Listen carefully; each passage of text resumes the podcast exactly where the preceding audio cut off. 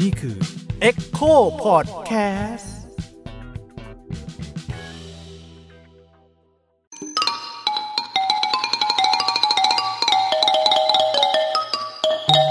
ประวัติศาสตร์ที่เพิ่งแซบสวัสดีครับ ผมยิ่งครับ สวัสดีค่ะ ลูกปัดค่ะ สวัสดีครับ ผมโอมอาจาสิทธิ์ครับ เรายังอยู่กับพอดแคสต์ ประวัติศาสตร์ที่เพิ่งแซบนะครับ ใช่ค่ะ ตอนที่แล้วเราคุยกันเรื่องขี้นะฮะาตอนนี้เราฮะคุยเรื่องของกินกันบ้างทำไมมันเปลี่ยนมาสลับโหมดกันอย่างนี้อ๋อแต่ก็ให้เคารพหมอกินขี้อะไรเงี้ยให้ค่ะครบรถให้ครบให้รครถบรถครบรถเออขี้แล้วต้องมาเรื่องกิน พูดถึงเรื่องกินเนี่ยเราไม่ได้คืออย่างซีซั่นที่แล้วเราพาไปรู้จักของกินแบบสตรีทฟู้ดอืมเนาะอะไรเงี้ยอ่าอาหารเหลาสตรีทฟู้ดแต่ว่าคราวนี้เราจะพูดถึงของกิน แต่ว่ามันมันไม่ใช่ของกินที่เป็นอาหารอื มมันเป็นของกินในรูปแบบของเครื่องปรุงรสอืมอืมอ่าฮะ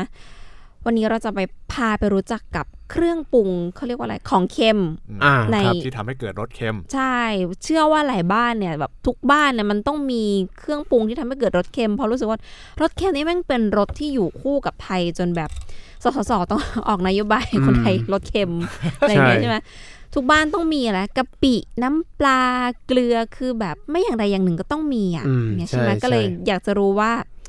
ไอ้ของเครื่องปรุงพวกเนี้ยค่ะ มันมันเริ่มขึ้นเมื่อไหร่แล้วเราแบบใช้อะไรกันมาก่อน หรือว่ามันเกิดขึ้นพร้อมๆกันแล้วเราแบบเลือกใช้อะไร ไม่ใช้อะไรยังไงก็เชิญพี่โอบได้ค่ะครับผมก็จริง ๆที่ที่คิดว่าเออจะลองเล่าเรื่องประวัติศาสตร์ของเค็มอย่างนี้นะอ่าเพราะว่าเออ เราก็เห็นว่าในในการศึกษาประวัติศาสตร์ไทยเนี่ยมันก็มีคนศึกษาความหวานอะไรเยอะแล้วอืมความหวานน้ำตาลประวัติศาสตร์น้ำตาลอ่าอ่าความหวาน ซึ่งเขาก็จะพูดถึงเรื่อง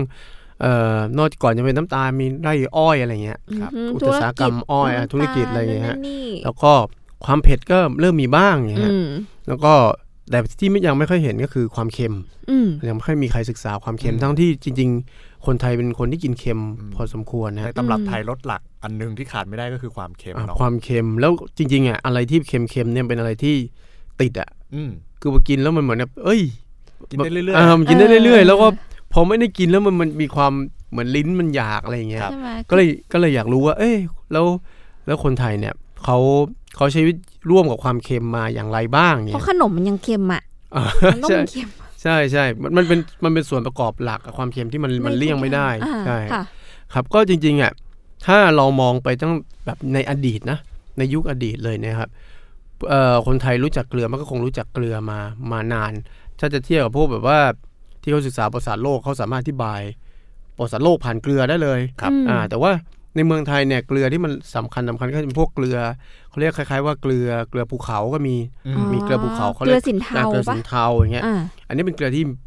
คนก็คงกินมาตั้งแต่ยุคยุคดึกดำบรรพ์แล้วแหละ ยุคแบบว่าเออยุคก่อนๆโบราณเงี้ยแล้วก็เราจะเห็นว่ามันมีอารยธรรม หรือพวกจะเรียกว่าเป็นแหล่งโบราณสถานอะไรก็ได้เป็นบ่อเกลือบ่ออะไรเงี้ยอ่าอย่างที่คนไปอ่าบ่อเกลือที่น่านอย่างเงี้ยแล้วก็อ่าเราจะได้ฟังพวกตำนานแบบว่า สู้กันเพื่อแย่งเกลือแย่งเกลือเพราะว่าอ่าเพราะว่าเกลือเป็นสิ่งที่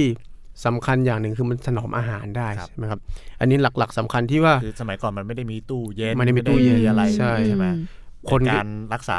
วัตถุดิบรักษาอ่าอาหารต้องใช้ที่เกลือดีสุดเนี่ยก็คือเกลือใช่ ซึ่งผมผมไม่แน่ใจว่าเราจะไปมองว่าเป็นเป็นเพราะอย่างนี้หรือเปล่าคนถึงกินเค็มแต่ที่แน่ๆก็คือ เกลือเป็นสิ่งสำคัญที่รักษาอาหารได้อืมผมคิดว่าคนน่าจะเน้นใช้เกลือเพราะนี่แหละ รักษาอาหารอืมแต่ว่าพอมันเอาเกลือไปหมักอะไรเงี้ย อาหารมันก็จะมีรสได้รสชาติอ่ารสกแบบหนึ่งรสเค็มขึ้นมา มันก็เลยเกิดเป็นเออ อาจจะเกิดเป็นรสชาตินี้ แต่เราไม่ได้เราไม่สามารถไปอธิบายได้ว่าเฮ้ยคนยุคนั้นเพราะอยากจะกินเค็มเค็มหรือเปล่าเค็มถึงแบบว่าเอาเกลือมาใช้เกลือแต่ที่แน่ๆคืออ่าคนคงจะต้องหาวิธีการบางอย่างที่ไม่ให้อาหารเสีย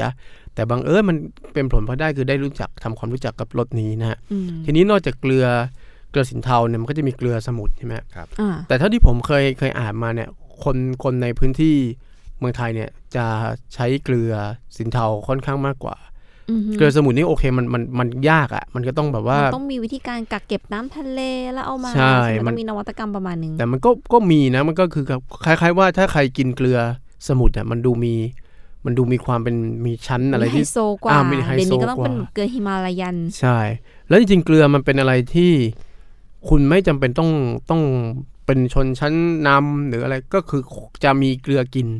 หาได้ไม่ยาก หาได้ไม่ยากอืมถึงขั้นที่แบบว่ามีสำนวนแบบว่าเออถ้าวิกฤตจริงๆอะถ้าแบบว่าสังคมนั้นวิกฤตอยู่ช่วงไหนวิกฤตจริงๆก็มีเกลือแพงอย่างเงี้ยอืมถ้าเกลือแพงนี่คือหมายความว่าวิกฤตแล้วเออมันแบบอืมทุกอย่างมันหายากแล้ว ทุกอย่างมันหายากกระทั่งเกลือแพงเนี่ยใช่อืมเพราะแล้วก็หมายความว่าต่อให้ลำบากยังไงเนี่ย ก็มีเกลือกิน จนถึงขั้นแบบว่าถ้าคุณ ถ้าคุณจะมีคำหนึ่งฮะที่ในยุคก่อนนะที่แบบว่าถ้าคุณจะหนี ไม่ไปแต่งงานกับคนรวย ไปแต่งงานอ่ากักับชายหนุ่มจนๆเนี่ยเขาจะพ่อแม่จะบอกว่าจะไปกินเกลือเหรออะไรเงี้ยอ๋อกัดกัดก้อนเกลือกัดก้อนกินเกลือก้อนกิเกลืนอกินอะไรเงี้ยนึกออกไหมฮะ คือหมายความว่าเออถึงแม้ว่าจะลำบากยังไงคุณมีเกลือกินอ่าแต่คุณอาจจะไม่ได้กิน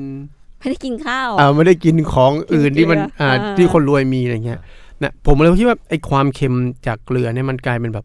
มันเหมือนมันมีมีอยู่มาตลอดอืมทีเนี้ยเกลือมันคือจุดเริ่มต้นแหละ เพราะว่า ไอ้สิ่งอื่นๆที่มันจะตามมาหลังจากนี้ที่ว่าเป็นเครื่องปรุงของความเค็มอะมันก็ต้องมีเกลือไป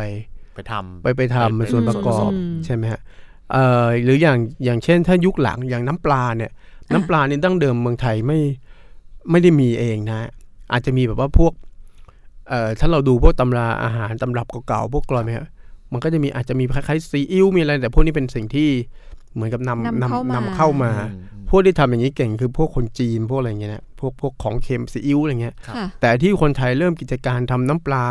จริงจัง จริง ๆ ก็คือคนจีนนั่นแหละแต่เอามาทำในเมืองไทยเนี่ยอืมก็คือประมาณสักร้อยปีที่แล้วมันปลายทศวรรษ 2450 ก็ไม่ก็ไม่ไม่นานนี่ไม่นานเองะก็ร้อยกว่าเมีปีน้ำที่แล้วปลที่ใช้เราที่เราแบบ จริงจังกับการทำน้ำปลาในเมืองไทยก็คือเอาปลามาหมักกันแหละอ่าฮะปลามาหมักก็หมักเกลือหมักอะไรใช่ไหมอะแล้วสมัยก่อนอย่างแบบอยุธยารัตนโกสินทร์ตอนต้นอย่างเงี้ยเขาไม่ใช้น้ำปลากันเหรอคะมันน่าจะมีแต่ว่ามันอาจจะเป็นวิธีการทำแบบว่าหมักกันแบบ อาจจะรับมาจากของพวกคนต่างชาติด้วยอ่าฮะอ่าแต่นี่คือหมายความว่าคือตั้งใจทำแบบเขาเรียกอะไรเป็นผู้ผลิตอ่าอ่าเป็นผู้ผลิตอ๋แต่อเพิ่เป็นงอุมาตสาหกรรมอ่าเพื่เป็นออุตจำหสาหน่ายกรรมเพื่อจำหน่าย เดิมแต่ยังไงน้ำปลานี่คือเป็นของนำเข้า ไม่ใช่ของในวัฒนธรรมไทยเดิม ผมผมคิดว่ามันน่าจะมีรับอิทธิพลมาจากมาจากต่างชาติอย่างเงี้ยครับอืมเพราะมันก็มีการบันทึกว่าเอยอยุธยามันก็น่าจะมีน้ำปลา หรือแม้กระทั่งไอ้พวกอาหารอะไรอะอย่างไอ้กรอนเรื่องอาหารในในอดีตนะครับมันก็จะมีแบบพูดถึงว่า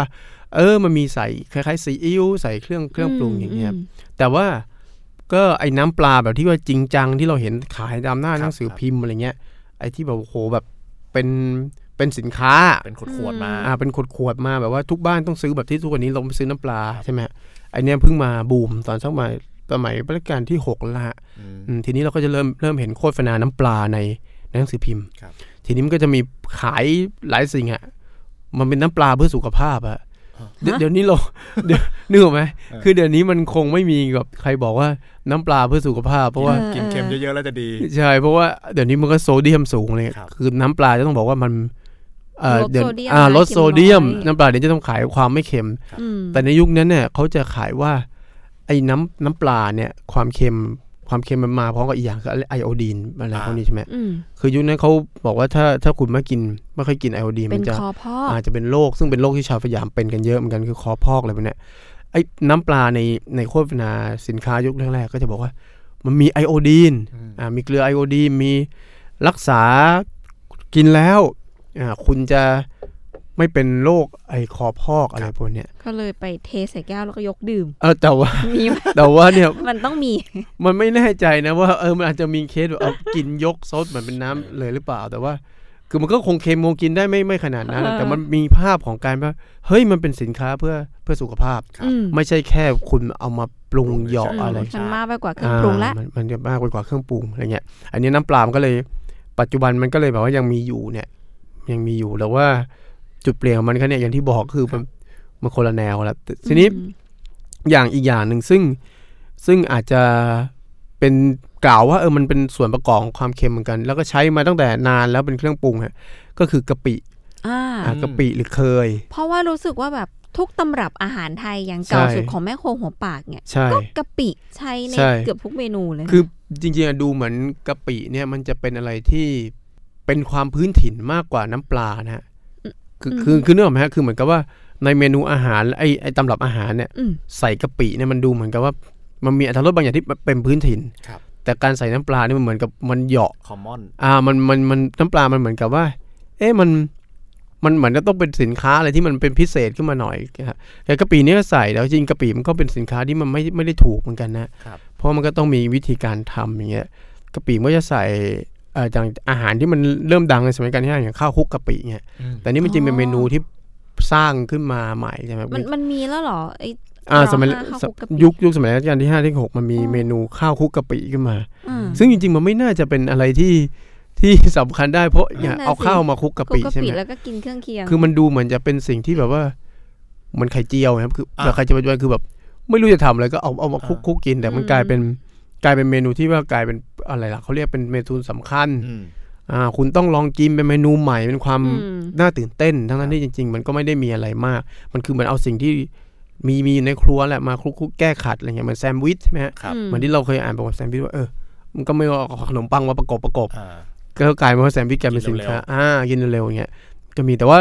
มันก็จะมีการใส่กรรมวิธีที่แบบว่าใส่เครื่องอื่นๆเข้าไปด้วยไม่ใช่แค่ข้าวกับกับกะปิอาจจะมี หมูอะไรอย่างมาตัดรสอ่ากันมีเอมาอตัดหรมูสแล้วหกันวานคือไอตัวข้าวกับกะปิเนี่ยมันมันดูง่ายมันดูไม่ซับซ้อนไม่ดูไม่น่าเป็นของชาววัง แต่อิสารพัดเครื่องเคียงของแม่งเนี่ยโอ้โหใช่นั่นแหละ อันเนี้ยมันไอตัวแพงคือไอตัวที่มันทำให้มันดูแพงอะคือไอพวกเครื่องเคียงต่างอืมครับๆหรือแม้กระทั่งอย่างไอกะปิที่ไปอยู่ในกับข้าวแช่เนี่ยมาเคยอืมอะลูกกะปิอ่าลูลูกกกะกะปิปิใช่ไหมซึ่งจริง ๆ มันข้าวแช่มันก็ชอบเออชอบพูดแล้วอยากกินชอบใช่ไหมคือข้าวแช่จริง ๆ ผมคืออะผมอาจจะลิ้มไม่ดีนะ ผมก็ลองชิมดูผมว่ามันก็มันเหมือนข้าวไม่ไม่เห็นอร่อยเลยใช่ไหมเหมือนข้าวน้ำแข็งอะไรอย่างเฮ้ยเงี้ยแต่มันสดชื่นนะพี่เออแต่ว่ามันเป็นอาหารที่ข้าวอืมคุณได้กินข้าวแช่นี่มันชาววังนะอ่าชาววังอะไรเงี้ย แล้วก็อืมจริงๆข้าวแช่มันเป็นอิทธิพลมาจากมอญครับใช่ไหมต้องอ่าเขาต้องกินเป็นช่วงสงกรานต์เงี้ยอ่าได้กินข้าวแช่อากาศร้อนอากาศร้อนอย่างเงี้ยค่ะมันก็จะมีกะปิเข้ามาเป็นเครื่องอ่าฮะเครื่องเคียงที่ต้องกินด้วยใช่ไหมอย่างกะปิเนี่ยพี่โอมพอจะย้อนได้ไหมว่าแบบเราใช้กันมาตั้งแต่เมื่อไหร่ กะปิจริง ๆ น่าจะใช้มาตั้งเท่าที่พบในเอกสารเนี่ยน่าจะตั้งอยุธยาอะไรแล้วล่ะอืมน่าจะมีอืมมีใช้นะ คือเขารู้วิธีการเอาลูกเคยใช่ลูกกุ้งจิ๋วๆอะไรพวกนี้มาหมักแล้วเป็นกะปิแล้วเหรอ คิดว่านะ คิดว่าน่าจะเป็นอย่างนั้น แต่ว่าไอ้คำว่ากะปิเนี่ย เรานึกว่าเป็นคำที่สุภาพใช่ไหมในอ่าในความรู้สึกเราอะเราจะเราจะเรียกกะปิใช่ไหมากกเป็นว่าชื่อเรียกอาหารใช่ไหมเราจะเรียกกะปิมากกว่าเรียกเคยเคยอย่างเงี้ยอืมแต่ว่าที่มันน่าตลกมากถ้าเราเคยเรียนภาษาไทยตอนตอนเด็ก ๆ มันจะมี อันหนึ่งเขาเรียกคำสุภาพใช่ไหมค่ะคำสุภาพของกะปิคือเยื่อเคย อ๋อเออเออใช่ป่ะเราเราแต่คิดว่ากะปิมันน่าจะสุภาพกว่าเคยเราว่ากะปิมันดีกว่าว่าเยื่อเคยมันดูใช่แบ่งเพราะว่าเยื่อเยื่อเคยเนี่ยรู้สึกไอ้ที่มาคำนี้มันจะมีการบัญญัติใช้ในสมัยรัชกาลที่สี่นะๆอ่รัชกาลที่สี่เอ่อโปรดได้ใช้เยื่อเคยมากกว่า เพราะว่าอะไรกปิเขาให้เหตุผลว่าอะไรคะคือกะปินี่มันมีมันมีอะไรสักอย่างที่คนอาจจะเอาไปใช้ในเชิงไม่ค่อยดีเท่าไหร่นึกออกไหมฮะกับกะปิอะใช่ว่าอะไรอะ ก็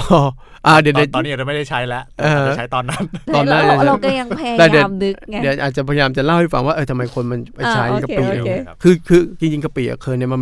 ไม่ใช่แค่เป็นแค่เครื่องปรุงอะมันมีความหมายที่ลึกล้ำไปกว่านั้นของการนำไปใช้อย่างค่ะเงี้ยแต่ว่าจริงๆคิดว่า ไอ้เคยกะปิเนี่ยมันมันมีแล้วล่ะอยุธยา ผมว่านะ แล้วก็เราจะเห็นว่าในเครื่องไอ้เครื่องคาวเครื่องอะไรที่มันมีอืมกาเพเนี่ยมันก็จะพูดถึง มีมีไอ้เครื่องปรุงเหล่านี้อยู่อืมทีเนี้ยไอ้กะปิเนี่ยมันโดนมันก็จริงๆมันอยู่ในวัฒนธรรมของอาหารอาหารภาคกลางก็มีครับแต่ด้วยความที่ว่าไอ้ตัวเคยเนี่ยคือคือตัวกุ้งเล็กๆเนี่ยครับมันเสมือนว่าเป็นสินค้าเป็นของที่มาจากทะเลใช่ไหมอืมมันต้องอยู่ใกล้ทะเลอะอ่ามันอืมในดินแดนที่มันใกล้ทะเลอะมันจึงจะดูแบบว่า ไอเนี่ยดูมีดูมีสตอรี่มากกว่าอืมอืมอย่างเช่นคือผมถ้านึกภาพคนเหนือมีกะปิใช้ก็แปลกๆเนาะอ่าใช่ครับใช่ไหม คือเหมือนกับว่าพอพูดพูดง่ายๆ คือพูดถึงเคย พูดถึงกะปิเนี่ย ภาพมันคนคนอย่างเขาจะนึกถึงคนใต้ครับใช่ไหมอย่างที่เราเห็นทะเวลาเขาเปรียบเทียบหรืออาจจะแถวๆแบบชลบุรีก็อาจจะมีบ้างอ่าคือพื้นที่ที่มันมีทะเลครับครับเอออย่างเช่นเขาจะชอบพูดแบบเปรียบเปรียบเทียบคนใต้เนี่ยพวกแบบพวกน้ำเคยพวกอะไรอย่างอ่าเงี้ยเราเราเคยได้ยินนะพวกแบบแบบพูดไปภาคใต้ต้องได้กลิ่นน้ำเคยกลิ่นอะไรเงี้ยอ่าฮะซึ่งจริงๆผมคิดว่ามันไม่น่าคือไอ้กะปิมันไม่น่าจะ โดยโดยตัวของมันเองอะไม่ใช่สิ่งที่จะสามารถบอกได้ว่าเออ มันต้องเป็นคนใต้เหมือนกับสตออย่างเงี้ยอืมอืมเพราะกะปิจริงที่ไหนมันก็มีใช่ไหมครับใช่แต่มันกลายเป็นว่าไอ้ตัวเนี้ยมันเป็นเหมือนกับเฉพาะพื้นถิ่นภาคใต้ว่าเอ้ยเฉพาะพื้นถิ่นเมืองไทยนี่แหละว่าเออเพราะอาจจะเป็นเพราะว่าไอ้พื้นที่ภาคใต้เนี่ยมีการทำกะปิอะไรเยอะเนี่ย คนเลยแบบไปพูดไอ้พอน้ำเคยเลยคนใต้อะไรเงี้ยอืมอืมแล้วคนใต้ก็ดูจะสอดรับอีกก็ชอบเอามาทำเครื่องแกงเอามาอะไรเงี้ยแต่จริงๆอะไอ ในพื้นที่ภาคใต้เนี่ยมันก็จะมีการแบ่งอยู่ว่า เฮ้ยไอคำว่าเคยเนี่ยมันไม่ใช่แค่ตัวกุ้งเคยอย่างเดียวนะค่ะมันมีกระทั่งแบบว่าไอพื้นที่ที่มันไม่ติดทะเลอะพื้นที่มันห่างจากทะเลไปแล้วมันมันคนไม่สามารถจะจะมาไอเขาเรียกว่าอย่างไงมามามาใกล้ทะเลมาเอากะปิจากเข้าถึงเคยได้อะไรได้ มันมีการทำเคยจากเนื้อนกเลยนะฮะฮะเออนก นกก็เป็นกลายเป็นกะปิได้แต่เขาเรียกเคยอ้าว อ่าเนี่ยย้อมแมวอย่างเงี้ยเหรอหรืออะไรมันคือกะเขาปิปลอมคือเขาไม่สามารถมาเอาเอากุ้งเอาอะไรที่แบบอ่าผมว่าเป็นคนที่อยู่พื้นที่ภูเขาเนาะครัค่ะบผมอ่ามีนกมากกว่าการมาทะเลอย่างเงี้ยเขาก็จับนกนี่แหละ มาหมักหมักหมักหมักหมักใช้กรรมวิธีแบบเดียวกับที่ทำกะทำปิกะปิอ่าทำกับตัวกุ้งเคยอย่างเงี้ยมันก็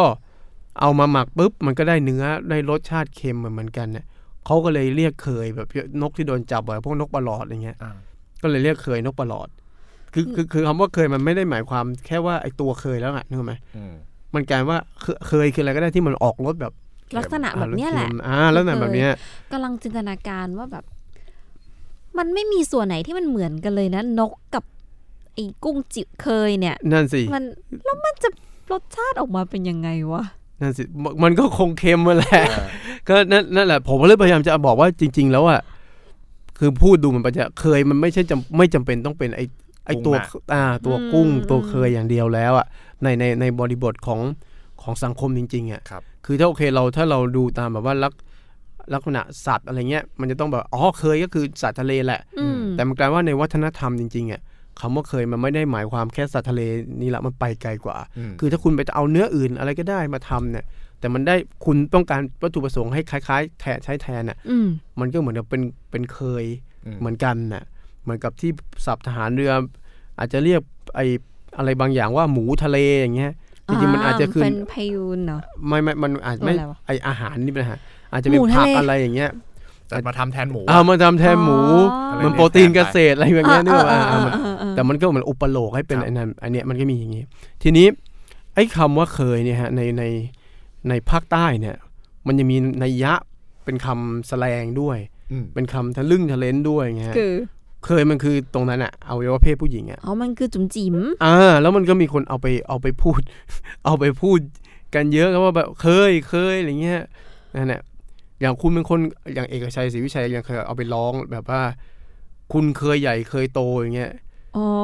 เขาบอกเอาอ๋อเอ้ยเอ้ยชัยเขาเล่าว่า เขาจะต้องไปรีบพาเมียหนีแล้วเพราะว่าเขาประกาศจับคนเคยใหญ่เคยโต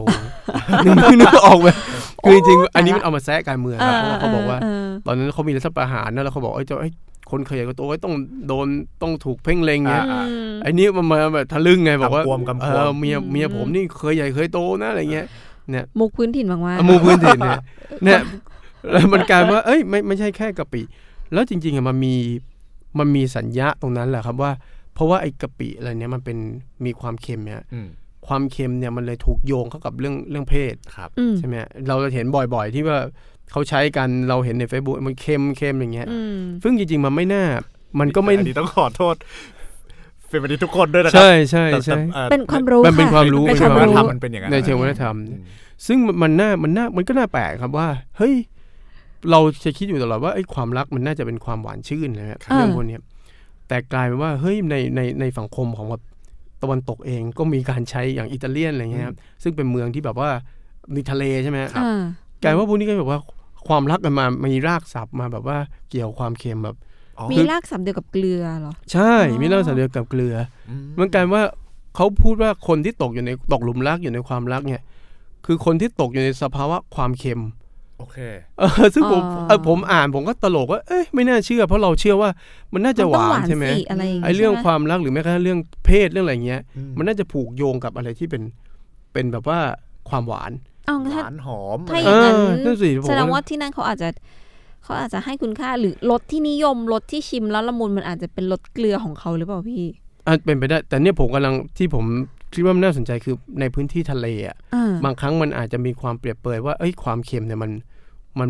เขามันเอามาเปรียบครับ แม้กระทั่งว่าในวิถีชีวิตอะไรเงี้ยอืมได้ได้เหมือนกันอะไรเงี้ยเหมือนส้วมเว้ยหเหรือมือนส้วมไม่ส้วมใช่ หรืออย่างบางคนก็จะไอ้พวกพื้นที่ทะเลอีกอย่างพวก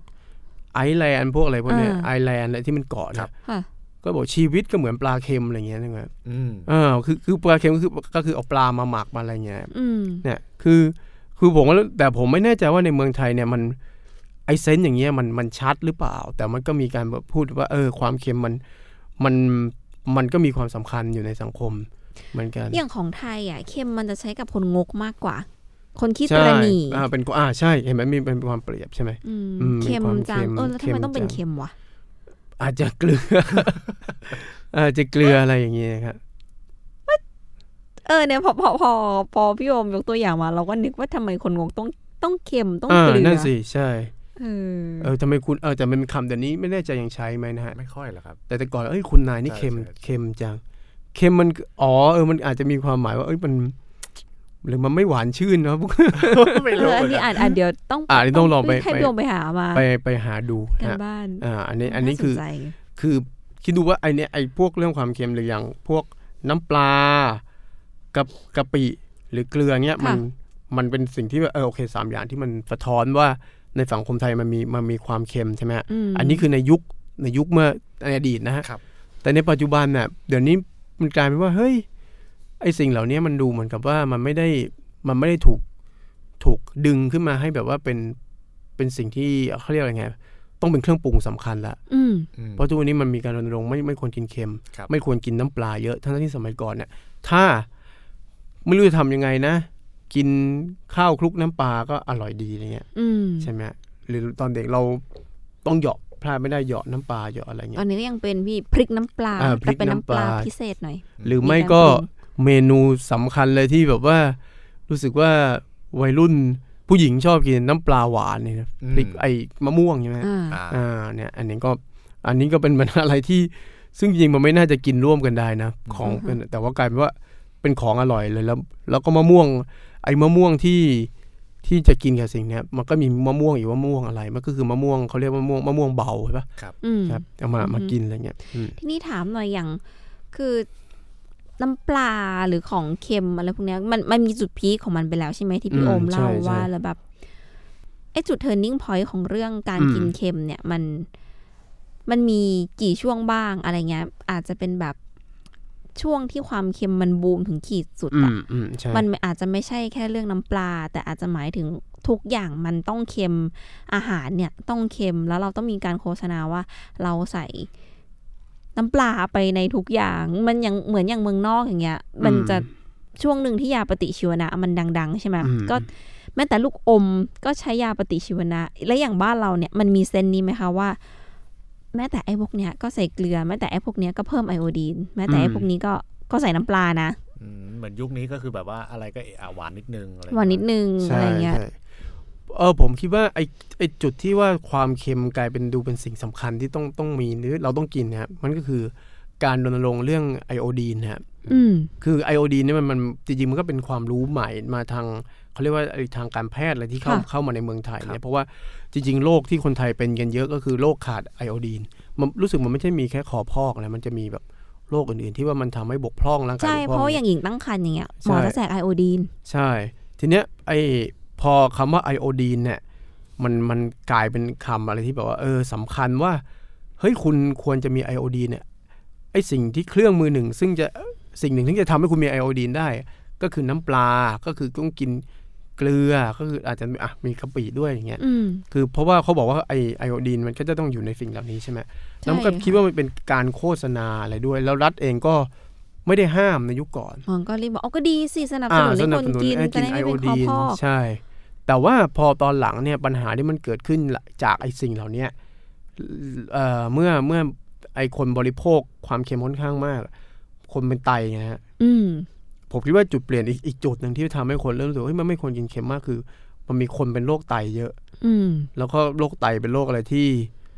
น่าเศร้าอะ คือแบบมันมันมันมันทรมานอย่างเออเงี้ยมันต้องมันเปมีลี่ยนภาพถ่ายอะมันไรต้องอะไรใช่มันมีภาพของการที่แบบ ถ้าคุณเป็นไตแล้วคุณจะทรมานอย่างเงี้อืยมมันก็เลยมีการแบบเฮ้ย นี่แหละ ต้องมีการลดบ้างไอไอไอโอดีนไอโอดีนมันก็เลยแบบเหมือนกับลดน้อยถอยลงไปอะไรเงี้ย ซึ่งถ้าสมัยเนี้ย ถ้าเวลาโฆษณาของเค็มน่ะอย่างน้ำปลา มันก็จะเน้นไปที่รสชาติ ความหอมอ่าความละมุนความหอมหวานติดปลายนิดนึใช่งอ๋อแต่ช่วงนั้นก็จะเป็นเรื่องแบบมันความเค็มต้องเค็มอะอ่า ยุคนั้นมันเค็มเป็นมันมันที่มันหนึ่งเน้นไอโอดีนเป็นสำคัญแหละอืมอืมอืมเพราะยุคนั้นมัน ผมคิดว่าไอความเค็มมันไม่ได้ มันไม่ได้มีภาพน่ากลัวเท่ากับปัจจุบันเนี่ยอืมยุคนั้นความเค็มมันก็คือแบบ เออ มันก็คือรสชาติหนึ่งอะเออ แต่มันไม่ได้รู้ไม่ได้มีความรู้สึกว่าเอ้ยเค็มแล้วมันจะส่งผลต่อสุขภาพอะไรอย่างเงี้ยเอาแล้วอย่างกะปิอย่างเงี้ยค่ะมันมีแข่งกันบ้างไหมกะปิกับเกลือไอ้เกลือนี่เหมือนเป็นพื้นแล้วนะที่ว่ามันไม่เป็นพื้นแทบจะไม่ต้องใช่แข่งใช่ไหมแล้วอย่างกะปิอะกะปินี้ยังไม่เคยเห็นแบบโฆษณาลงลงในหนังสือพิมพ์แบบจริงจังเป็นยี่ห้อนะคือ คือกะปิกับเกลือเนี่ยมันเหมือนกับเป็นสินค้าที่เราซื้อแบบ เราไม่ได้ซื้อแบบผลิตภัณฑ์ ไม่ค่อยเห็นเป็นผลิตภัณฑ์หีบห่ออะอืม แต่น้ำปลามันมีการเป็นแบบทำเป็นผลิตภัณฑ์ใช่ไหมเป็นยี่ห้อนั้นอืมยี่ห้ออืมยี่ห้อนี้ใช่ไหมแต่อย่างกะปิอย่างเงี้ยมันไม่ได้มีแบบว่ากะปิตราลูกปัดอย่างเงี้ยอืมแต่มันอาจจะมีเป็นแบบว่าซื้อของแม่ค้าร้านไหนอะไรเงี้ยอืมอืมถ้าเราเห็นจากกะปิจังหวัดไหนมากอ่ากว่าอ่ามันจะเพราะกะปิมันจะมีแบบวางกะปิอะไร จะมีเออเคยอะไรเคยอะไรอย่างกะเงี้ยปิใช่ไหมระนองกะปิระยอ่าองใช่มันจะกปิเป็นสุราษฎร์พื้นที่ใช่อืม ซึ่งส่วนใหญ่เขาเป็นพื้นที่แถวแถวทะเลแหล้วอืมอืมอ่ามันก็จะบอกว่าเอ้ยกะปิชนิดนี้อร่อยเนื้อยังไงอะไรเงี้ยอืแล้วมันก็กลายเป็นสินค้าที่แบบว่า คือถ้าอย่างแบบสมมุติไปภาคใต้มันต้องซื้อซื้อกะปิมาใช่ไหมอืมแล้วมันก็จะมีแบบว่าเออกะปินี่กะปิจากที่ไหนอย่างเงี้ย ใส่ถุงมาต้องเอาต้องเอามาฝากจากภาคใต้ทั้งที่จริงกรุงเทพก็มีกะปิขายใช่ไหมแต่มันเหมือนกับว่ามีความของแท้ต้องไปซื้อมาอืมอ่าประมาณนั้น ต้องพกมาอืม ต้องพกขึ้นสมัยก่อนพกขึ้นรถไฟขึ้นรถทัวร์แต่มันไม่แน่ใจกะปิเอาขึ้นเครื่องบินนั้นได้ใช่ไหมครับก็มีน่าจะได้นะคะใช่ นอกจากเครื่องปรุงที่ให้ความเค็มนอกจากกะปิเกลือน้ำปลาแล้วนะครับ มันยังมีพวกของพื้นถิ่นอีกใช่ไหมเช่นแบบปลาร้าหรือว่าอ่าใช่ครับน้ำบูดูอะไรอย่างเงี้ยอ่าใช่ใช่ใช่ใช่แต่ปลาร้านี่จริง ๆ เป็นสิ่งที่น่าสนใจครับเพราะว่าปลาร้านี่มีขายในหนังสือพิมพ์แล้วอืมแหนมปลาร้าอะไรอย่างงี้นะอ่าแล้วก็จะมีแบบว่า ผมว่ามันก็ เป็นความจริง ๆปลาร้าในภาคกลางมันก็ก็มีใช่ไหมฮะอืมปลาร้ามันก็มีในภาคกลางภาคใต้ก็คือ อันเนี้ยคล้ายๆบูดูเลยใช่ไหมมันก็คือน้ำบูดูอ่าแต่ว่าแต่ที่คล้าย ๆ กัน ใช่ครับ แต่ว่าไออย่างปลาร้าภาคกลางอย่างแถวแถวสิงห์บุรีเนี่ยเขาก็จะมีเอาปลามาทำไอแบบคล้ายๆปลาร้าเหมือนกัน แต่ว่าไอการขายในสินค้าหนังสือพิมพ์สมัยก่อนอะมันก็จะบอกว่า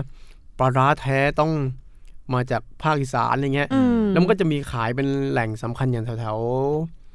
ตรงนั้นแหละแพร่งแพร่งภูทรแพร่งแพร่งนาราตรงนั้นมันก็มีร้านสำคัญแล้วมันลงหนังสือพิมพ์เลยบอกว่าปลาร้าแท้ต้องที่นี่ที่นี่เท่านั้นอืมปลาร้าอุดรแหนมอุดรอะไรเงี้ยคือมันอ่าร้านเนี้ยมันเป็นร้านที่คล้ายๆว่าเป็นแหล่งรวมสินค้าจากต่างจาจักงหวัดอาจากทางอีสานน่ะอืมเน้นเน้นเป็นอีสานอะไรเงี้ย แล้วก็จะมีลงโฆษณาบ่อยบ่อยมากในหนังสือพิมพ์เนี่ยอันนี้มันก็จะมีขายแต่ว่าถึงขั้นแบบว่า เออ คล้ายๆว่าเป็นเป็นยืนหนึ่งในกรุงเทพอะตอนนั้นอะถ้าปลาร้าถ้าจะคุณจะไม่ไปเอามาจากนู่นนะคุณมาซื้อที่กรุงเทพต้องซื้อร้านนี้อะไรเงี้ยอืมแล้วเน้นด้วยว่าเป็นปลาร้าอีสาน แล้วอย่างซีอิ๊วอย่างเงี้ยค่ะฮะซีอิ๊วเนี่ยจริง ๆ มันก็มาพร้อมๆกับมาพร้อมๆกับน้ำปลาซีอิ๊วมันจริง ๆ มันมาในรูปอีกแบบหนึ่งเขาเรียกว่ารูปแบบซอสใช่ไหมอืมอ่า มันจะไปเป็นอยู่พวกซอสน้ำจิ้มอะไรเงี้ย อย่างอืมอ่าอย่างค่ายหนึ่งที่ว่า น่าสนใจก็อย่างพวกไอ้พะพันท้ายนรสิงห์เนี่ยครับพันท้ายนรสิงห์จริงๆเขาทำเขาทำซอสด้วยแล้วก็ทำมาทำซีอิ๊วด้วยอะไรเงี้ยหรือซีอิ๊วที่เราเห็นเด็กๆก็คือแบบว่าไอ้ตราเด็กสมบูรณ์เนี่ยยันวอยุน ยันวอยุนอะไรเงี้ยนะพวกนี้ก็จะมีเหมือนกัน น่าสนใจเพราะเนี่ยพอพูดถึงของเค็มแล้วเราก็รู้สึกว่าเออแบบ เราโตมาโดยไม่เคยขาดสิ่งพวกนี้เลยใช่นะแต่ว่าเราก็ไม่ไม่ค่อยได้ ไม่ค่อยได้แบบไปเขาเรียกอะไรไงไปไปแบบขุดคุยมันขุดนะคุยมันจริงๆแต่อะว่าซึ่งมันเอออาจจะมีจริงๆมันอาจจะมีข้อมูลเยอะแยะมากมายมากกว่านี้นะครับครับ แต่นี้อันนี้คือที่ที่เล่าไปเนี่ย มันก็คือส่วนที่ว่ามันมีหลักฐานบันทึกอะไรอย่างเงี้ยแต่ว่าอื่นๆมันอาจจะแอบซ่อนอยู่ ซึ่งถ้าเป็นอย่างอย่างเช่น ถ้าในแบบของจีนของฝรั่งเนี่ยเขาบันทึกไว้อย่างอย่างของจีนเกลือเนี่ยเขาสามารถทำให้แบบว่า ไอ้เกลือในเมืองจีนเนี่ยเป็นประวัติศาสตร์สร้างกำแพงเมืองจีนได้เลยเงี้ยอืมก็คือเขาบอกว่าไอ้คนที่สร้างกำแพงเมืองจีนก็คือพวกเนี้ยให้ต้องเป็นแรงงานเหล่าเนี้ยให้กินเกลือ จะได้มีแรง จะได้มีแรงอืมจะได้มีจแรริงงในเหรอการพี่สร้างอ่านี่เขามีเขาที่คนเขาไปศึกษามาแหละคือเพราะว่าเอาเอาแบบว่าที่แรงงานต้องทำงานคือเกลือมันไม่จำเป็นต้องอะไรมากอะไม่ต้องแบบก็กินเกลือให้มีแรง แต่ว่าไม่เกลือไม่ใช่ของที่จะต้องลงทุนเพื่ออะไรมากอะไรอืเงี้ยมอืมเนี่ย คือเหมือนแถบเอเชียเกลือก็ค่อนข้างชุกชุมเนาะเกลือชุกชุมแต่ถ้าเป็นแถบยุโรปอะไรก็เกลือนี่น่าจะหายาก ใช่ ยุโรปก็จะไปอย่างที่ผมบอกครับมันก็จะไปให้ความสำคัญกับความเค็มอีกอีกแบบอย่างพื้นที่ทะเลก็คือจะปลาอืมเนี่ยทำปลาอย่างชีวิตเหมือนปลาเค็มอะไรความรักเหมือนปลาไอเหมือนความรักคือสภาพเค็มอืมครับพวกนั้นคือก็เอาปลามาหมักเอาอะไรมาหมักอะไรเงี้ยอย่างบ้านเราก็ถ้าเอาปลามาหมักก็กลายเป็นเนี่ยก็น้ำปลาส่วนใหญ่น้ำปลาอืม หรือไม่ก็ถ้าเอาเอากุ้งมามาทำก็กลายเป็นกะปิใช่ไหมแต่เราไม่ค่อย romanticize ความเค็มเท่าเออกับแต่ความหวานใช่หรือใช่รสแต่อื่นนะแต่ที่น่าแปลกก็คือเราเราอยู่กับความเค็มก็จริงอะแต่ว่าเราไม่ค่อย romanticize กับความเค็มเท่ากับความหวานความหวานเนาะในขณะที่ผมคิดว่าพวกพวกยุโรปเนี่ยโรแมนติไซส์กับความเค็มอืมหรือเป็นไปได้ไหมอันนี้ผมไม่แน่ใจนะครับเคยมีคนบอกผมว่า เมืองหนาวเนี่ย จะ ให้ความสำคัญกับความเค็มอืมอืมมันพวกเมืองหนาวชอบกินเค็มอะไรเงี้ยเออแต่ผมไม่รู้ว่ามันมีเหตุผลที่มันเป็นเป็นไปได้จริงไหมเราว่าเมืองไทยแสนร้อนนี่ก็กินเค็มแต่กันก็มากใช่ใช่ใช่สาหัสอยู่นะ แต่พูดถึงแปลว่าความหวานนี่มันเข้ามาทีหลังความเค็มมาฮะถ้าจะพูดแบบนั้น ผมคิดว่าเค็มมันน่าจะมีมานานอะแต่หวานมันก็น่าจะน่าจะมีมาพร้อมๆกันมาเนอะใช่ แต่ว่าไอไอความถ้าจะบอกว่าไอที่เข้ามาทีหลังคือไอความเขาเรียกว่าอะไรไซส์ของนความโรนะแมนติไซส์ความหวานนะอืมอืมอืม ความโรแมนให้ติไซให้ส์ควาคุมณค่าความหวานมากกว่ารสชาติอื่นใช่ๆอืมนั่นแหละมันอาจจะมาพร้อมกับแบบ น้ำตาลด้วยปะใช่แต่ก่อนใช่น้ำตาลเป็นของแพงอะ่ะแล้วใช่เกลือมันถ้ามันแบบพื้นบ้านขนาดนั้น มันก็น่าจะถูกลดระดับ ใช่คืออย่างนี้ฮะถ้าเทียบกันระหว่างน้ำตาลกับเกลือนะน้ำตาลมันมีมันเป็นสัญลักษณ์ของความเขาเรียกว่าอะไรไงแบบ ความมีชั้นที่ดีดีกว่าเกลือถูกไหมอืมอืมคือมีน้ำตาลกินเป็นผู้มีอันจะกินอ่าได้ใช่ เพราะน้ำตาลนี่มันมามามาจากธุรกิจไอ้ไร่อ้อยในลุ่มแม่น้ำนครชัยศรีอะไรต่างๆเนี่ยแล้วพอเอาอ้อยมามันก็ต้องมีทำน้ำตาล มีเรือน้ำตาลมีอะไรเงี้ยแล้วมันก็มีการแบบว่าเป็นเศรษฐกิจครับเป็นเศรษฐกิจที่ที่แบบว่าความหวานมันเป็นเศรษฐกิจที่มันบูมอืมบูมหรือมันทำเงินกว่าในขณะที่เกลือมัน จำเป็นไหมมันจำเป็นบ้านไหนๆก็หาได้หน่อยใช่ประมาณนึงมันมันมันเป็นความจำเป็นพื้นฐานการทำเกลือมันก็คือเป็นต้องทำอยู่แล้วอะอืมแต่น้ำตาลนี่คือมันต้องทำเพื่อเพื่อมันเป็นอะไรที่มันเป็นธุรกิจอืมสักอย่าง ซึ่งปัจจุบันเนี้ยถ้าเทียบราคา เกลือมันก็ยังถูกกว่าน้ำตาลอยู่ดี เดี๋ยวนี้เกลือถูกกว่าน้ำตาลใช่ไหมถูกมันมันถูกมาอ่าตั้งนานแล้วนะพี่แต่ทุกวันนี้มันก็ยังใช่ถูกใช่อะไรเงี้ยใช่แต่เราก็เราก็แทบจะขาดเกลือไม่ได้เลยใช่ไหมอืมใช่อาหารทอดทุกอเป็นย่างไฟรายก็ต้องโรยเกลืออะไรอย่างงี้เออนั่น ขนมมันก็ยังต้องใส่เลยเกลือ ใช่ น้ำมะนาว น้ำผึ้งก็ต้องใส่เกลือเกลือใช่ขาดไม่ได้จริงๆเกลือขาดไม่ได้ใช่ค่ะ วันนี้ก็อืมขอบคุณพี่โอมมากเลยนะครัคะบที่มาบรรยายสารพัดคความวามเค็มเค็มในไทยที่อยู่คู่กับเรามาตั้งแต่โบราณกาลจนถึงปัจจุบันใช่แล้วก็คิดว่าแบบมันก็จะอยู่ต่อไปจนเราตาย มันจะอยู่ต่อไปความเค็ม ใช่ หรืออาจจะมีแง่มุมอะไรใหม่เออคนไทยแต่อย่างหนึงที่เห็นก็คือ คนไทยขาดรสเค็มไม่ได้ๆก็ก็เรากลัวโซเดียมแต่สุดท้ายเราก็ก็ยังกินก็ยังก็ยังกินกันใช่อยู่อะเราค่อยไปกินน้ำเยอะๆอะไรอย่างเงี้ยเออคือพอมันอยู่ในวิถีชีวิตแล้วเครื่องปรุงทุกอย่างที่เป็นพื้นฐานของอาหารที่เรากินเนี่ยสุดท้ายเราก็ต้องอยู่กับมันนะไม่ได้แบบ ตัดมันออกไปไม่ได้หรอกอะไรอย่างเงี้ยใช่ใช่ค่ะโอเคค่ะสำหรับประวัติศาสตร์ที่เพิ่งแซบวันนี้ก็ขอลาไปก่อนนะคะ กับตอนประวัติศาสตร์ความเค็มของไทยค่ะ ครับค่ะ สวัสดีค่ะ สวัสดีคครัรับบขอบคุณครับ you